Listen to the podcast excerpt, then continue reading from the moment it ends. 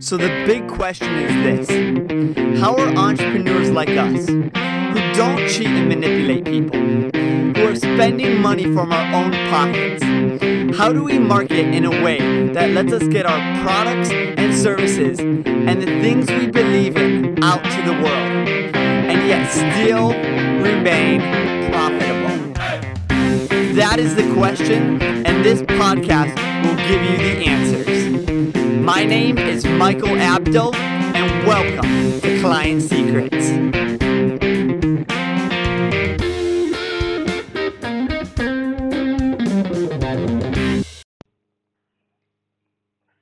Hello, and welcome to the second episode of Client Secret. I am so glad that you are here joining me, and I just want to say that this is going to be an awesome episode because it gives a little bit of background, gives a little bit of history to how I got into personality, the, this whole uh, this whole world of personality typing and of, of understanding people on this level. And what I what I really desire and what I really hope that you understand is that anybody can do this. Like where I'm at right now, I'm an expert at this. But the thing is, I wasn't born an expert.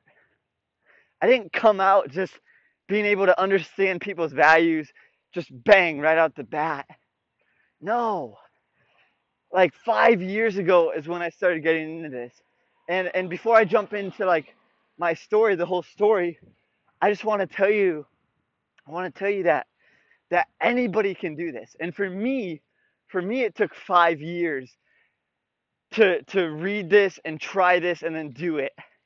And then did it work? Did it not? Kind of tweak it, change it. And it, it was just trial and error every day for five years. I would read something, be like, oh, that's a cool theory. I'd go out, I'd try it, and then nothing would really happen. Be like, why, why, why didn't it work? Like, I read this, they said if you did this, it would work. It's like, well, that doesn't work. Scratch that off. All right, let's let's try the next thing. And so I would read another thing and I'd say, oh, this is awesome. This is great. Let's try it. And I'd implement it and nothing would work. Nothing would change. I, what, what's going on? And and then I would try again. I'd, I'd read this theory and be like, all right, this is awesome. Let's try it. And I'd try it and something crazy would happen. I would start, I would see an increase in my sales, right? And I was like, you know what? Like, this is it. This is the key. And as soon as I realized that, that this information, that this skill was the key, then I was like, it was worth all those other fails to find that one success, right? And what I'm saying is, you, you, my friend, can get that one success without having to go through all the same failures that I did. Instead of spending a day listening and reading and implementing, and instead of spending a week trying to tweak it and get that theory to work, instead of spending months testing and refining, instead of spending years combining all these different theories to see what truly works and what truly doesn't, you, my friend, can listen to this podcast, to these episodes. And you can skip all that. And you can go straight to the truth and you can say, This worked for Michael. This worked for his, his client. And now this is going to work for me. And that's really my goal. Like, that's my hope. Is that when we look at these things, that we start implementing them right away because they work. Not because it's theory and I hope that if it might have worked once or twice for Michael, that, that maybe it might happen for me. No, not at all. It's this has been proven and tested to work. Every time Michael uses this, it works for him. Every time one of Michael's clients uses this same process, it works for them. And every time I use it, it is going to work for me. I just have to make that commitment. So, with that being said, I want to jump right in. Uh, I want to say today is going to be shorter than yesterday, that is for sure. Uh, and two reasons for that. One, simply because I just don't have enough time. I have a meeting at 9:30 that I need to get to, uh, so that only gives me 15 minutes here. And two, because this is not as planned out as my last episode. I wanted to uh, to nail my first episode and get it done right and perfectly the first time, and uh, it definitely led for that format. But because today is more of a story, I just want to be real, be honest, and share with you how I got into personality typing, the successes and the failures that I had, and how you how you, my friend, can get all of the successes while bypassing all of my failures. And in doing so, skyrocket your business by getting clients easier, faster, more of them, more consistently, more frequently, and bypass the waste of time, the waste of energy, and the waste of money trying to find out what truly works and what truly doesn't. So, with that being said, let us jump right in. Alrighty. I was, oh man, let's see, a sophomore in high school. I was a sophomore in high school. See, so growing up in high school, I had actually been, so before high school, I had actually been homeschooled. And then my freshman year of high school, I went to the nearby public school of Iowa City West High, home of the Trojans. And my first year at, uh, at public school was a great first year, uh, just because my naturally outgoing personality and uh, kind of carefree, enjoyable, I, I instantly connected with people. And I instantly uh, just made friends easily. But something interesting happened my sophomore year. And uh, the interesting thing that happened is that I started morphing and forming my own worldview, right? And I, instead of just absorbing everything, things started to solidify in my mind. And I started I started seeing the differences between what I and other people believed and perceived and understood. And uh, as I got older, those differences became more concrete and more solidified to the point where my sophomore year, the, the end of my sophomore year and the beginning of my junior year of high school, I actually had very few friends. And I, I say friends not in the sense of people that I talked to or like hung out with and stuff like that, but I had very few people that I that I understood. Right? And because of that, I looked at I remember I remember one specific situation that uh, that I walked into our AP Physics classroom, and I walked in, and the the table that I was sitting at, there were three or four other other students there, and they were laughing and and joking and having a good time and talking about the the party that they had gone to the night before. And I remember I remember sitting at the end of the table and and just feeling like I could talk with these people I could interact with them. I could I could be there and be with them. But like what's the point? Like like what's the point of of befriending them? Like I know we don't have the same worldview. I know that that we disagree on what it means to have a successful life. Like what what's the point? And I remember just feeling so so isolated. I felt so misunderstood. Right? I felt like I was the only one who saw life the way that I did. And everybody else said that that this world was this way. And I was like I started like to doubt like am I is is what I value is it true like do I really understand things? Or is everybody else like do they have the right position? And and and the, and the things that I value are worthless. And like is my perception of the world that we live in like is it accurate? And I remember just having all these doubts and insecurities. And uh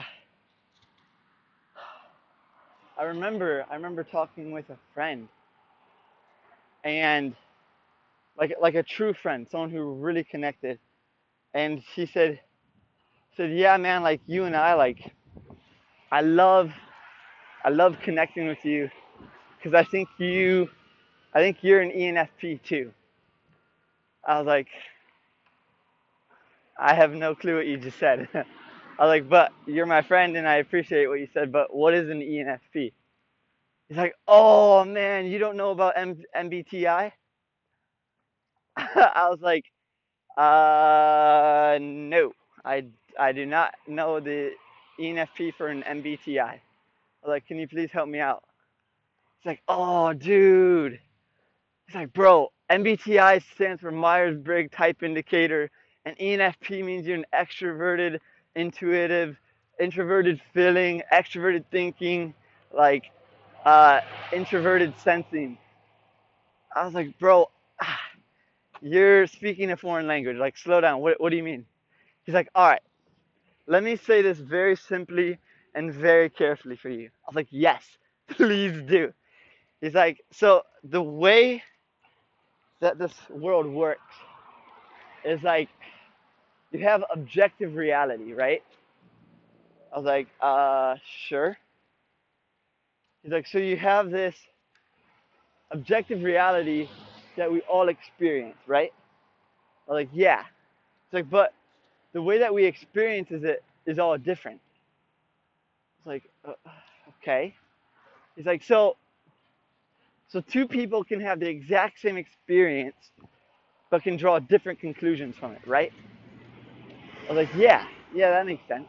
It's like, okay, so if you look at all of the perspectives that people have on the same experience, he's like, you can segment those depending on what different people perceive and what they focus on. I was like, all right, you lost me. It's like, all right, so imagine if you have an elephant, right? And you have four blind people. And one blind person feels the elephant. He's like, man, this ele- like an elephant is rough and like solid and feels like feels like a tree. Like that is what an elephant is. And then another person, another blind person says, no, no, no, no. An elephant is is soft and flexible like a snake. And then a, a third, a third man said, no, no, no. An elephant is is flappy and and uh, I don't know how it's this like like flappy and and flexible and like loose. He's like it's it's like a like a thick sheet of paper. And then the fourth man said, "No, no, no." He said an elephant is is thick and hefty and kind of bouncy but but just just solid like uh like a like a I don't know. I don't know a good example. Like a like a bear, like a bear's stomach, something like that. Anyways, uh, the the point is that that each of the blind men, as they're touching and filling this elephant, which one is right? That's what my friend asked me. He said, Michael, which one of these blind men is right? I was like, um, uh, all of them? he said, yes, exactly. Because you see, each blind man is experiencing a different part of the elephant.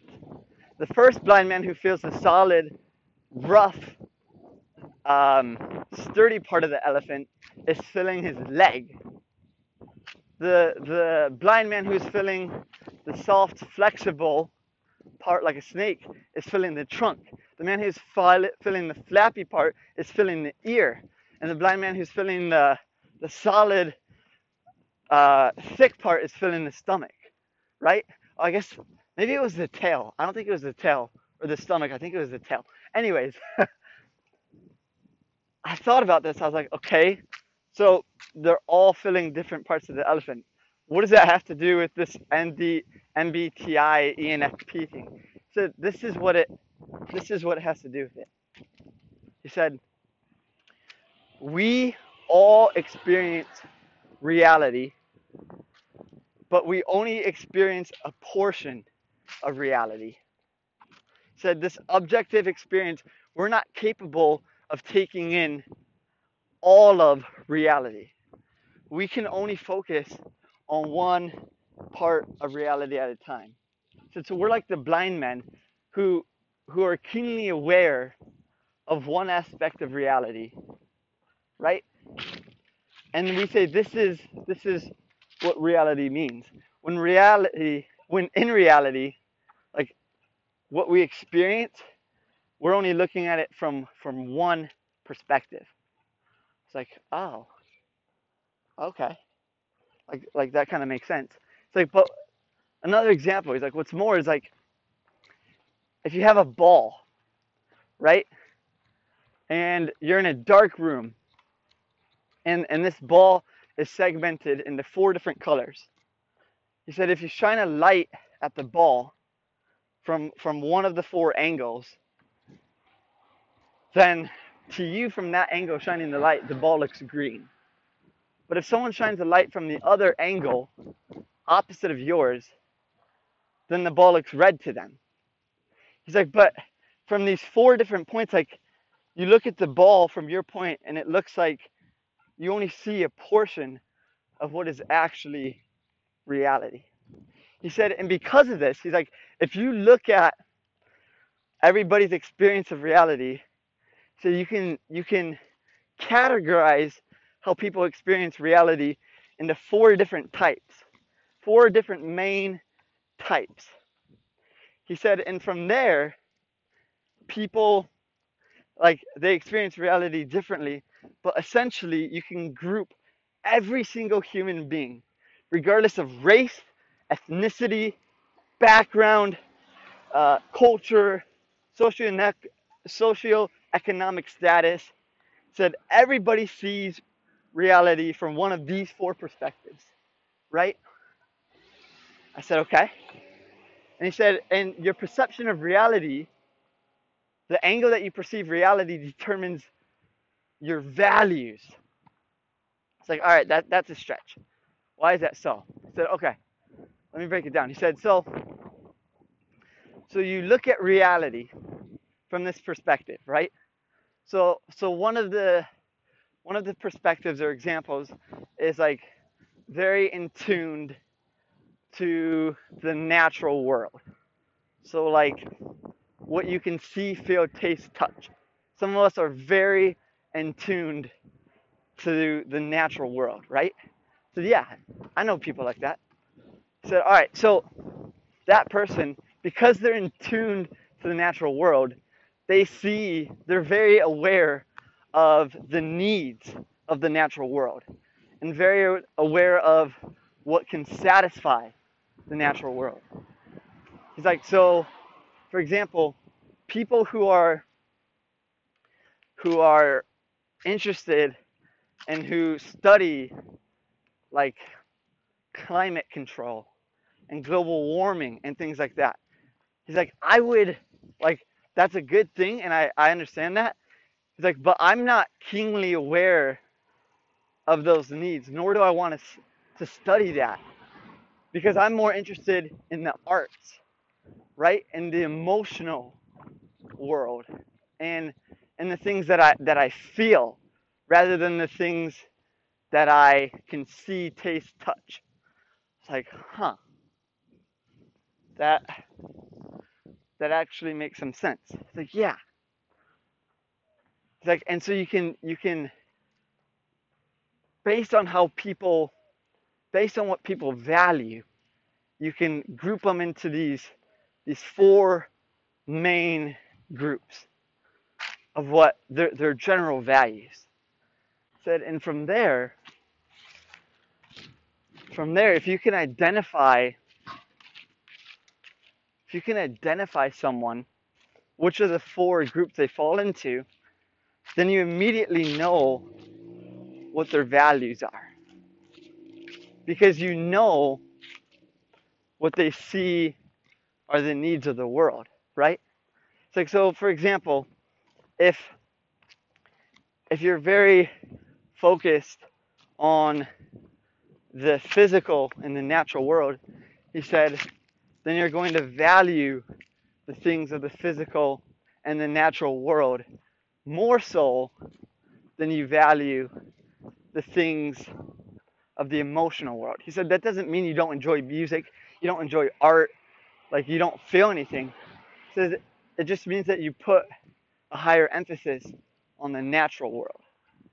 He said, and so for them, it's more important if you're going to communicate with them, it's more important to communicate using evidence, using facts, right? Because they're they're inclined, they are in tune to to the natural world and to things that they can experiment on and that they can feel, taste, and touch. I was like, huh, that makes a lot of sense. And uh, and I asked him, I was like, so then for the emotional person who are more inclined to that, then you would tailor, you would communicate in more of a way that that carries emotion to them. It's like exactly. And the, the interesting thing is, I was like, like I knew this intuitively. I knew that there were people who I connected with better because they had they had a greater focus on the emotional aspect. And I, I just connected with them better intuitively. But the way that my friend described this to me is it, it put words and it put a language to what I knew intuitively. And because of that, I was able to to take this communication in this language and the things that I subconsciously recognized, I can now consciously recognize. And when I did that, I was able to change things and tweak things and grow in things and be able to take it to the next level. And so from that point on, from that point on, I I started looking at my values and being like, all right, what what are the things that I value? What are what aspect of the world do I recognize? Do I focus on? And from there, I realized that that there were a lot of people who held the same values that I did, who saw the world from the same perspective I did. And I was able to communicate with them and I was able to make I was able to, to see that they valued the same things I did, and I was able to connect with them when before I thought I was the only one who saw the world the way that I did. But on top of that, I started to recognize that other people didn't see the world the same way that I did. And I was able to say, all right, I understand that we, we don't see from the same perspective. Help me to understand your perspective. Help me to understand what you value and why you value. Like, what things, what needs do you see, and how do you satisfy those needs? Like, that's what a value is, right?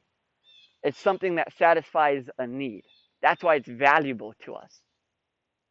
And over time, being able to, to categorize all right, people who are in this perspective, they value A through Z. But people who see the world from this perspective value 1 through 10, right? And being able to categorize that so that as soon as I meet someone and as soon as I understand what perspective they view the world, I can immediately know what they value. And I can immediately communicate a message and communicate with them, understanding that this are, is the priority of their values. And, the, and one thing that I, that I came to understand is like, we all have the same values. Like we all carry them in our backpack. We're all human. But it's it's how do we order those values? It's what priority do you give to those values? And ever since then I've I've just become obsessed with understanding my values, understanding other people's values, and communicating in a way that encourages those and expresses those and really communicating at a level much deeper than just benefits and communicating at a level much deeper than just features but communicating on a value level of what is important to you and how can how can I help you with what's important and how can I agree with you and encourage you and support you in that. And so there's there's so so much more that I could go into um, and I, I oh man I wish I had so much more time to be able to share my story and I will definitely share more of it in the future. But for the time being that is that is how I got into personality and that is how I how I understood it. And uh, there's so many theories and things going around and so many linguals and stuff like that um, but I really, I really just want to keep it simple because at its core, what it is is values, and that that's what determine our actions. That's what determines our behavior, and that's really what we're what we're made of in that regard. So, thank you so much for joining me today with episode two of Client Secrets. I cannot wait until I see you again on episode three. Take care and have a great day. Want more marketing secrets? If so, then go get your copy of my newest book, Client Secrets. Inside this book, you'll find my top 15 secrets that companies all across the world use to systematically skyrocket their sales by 50% or more.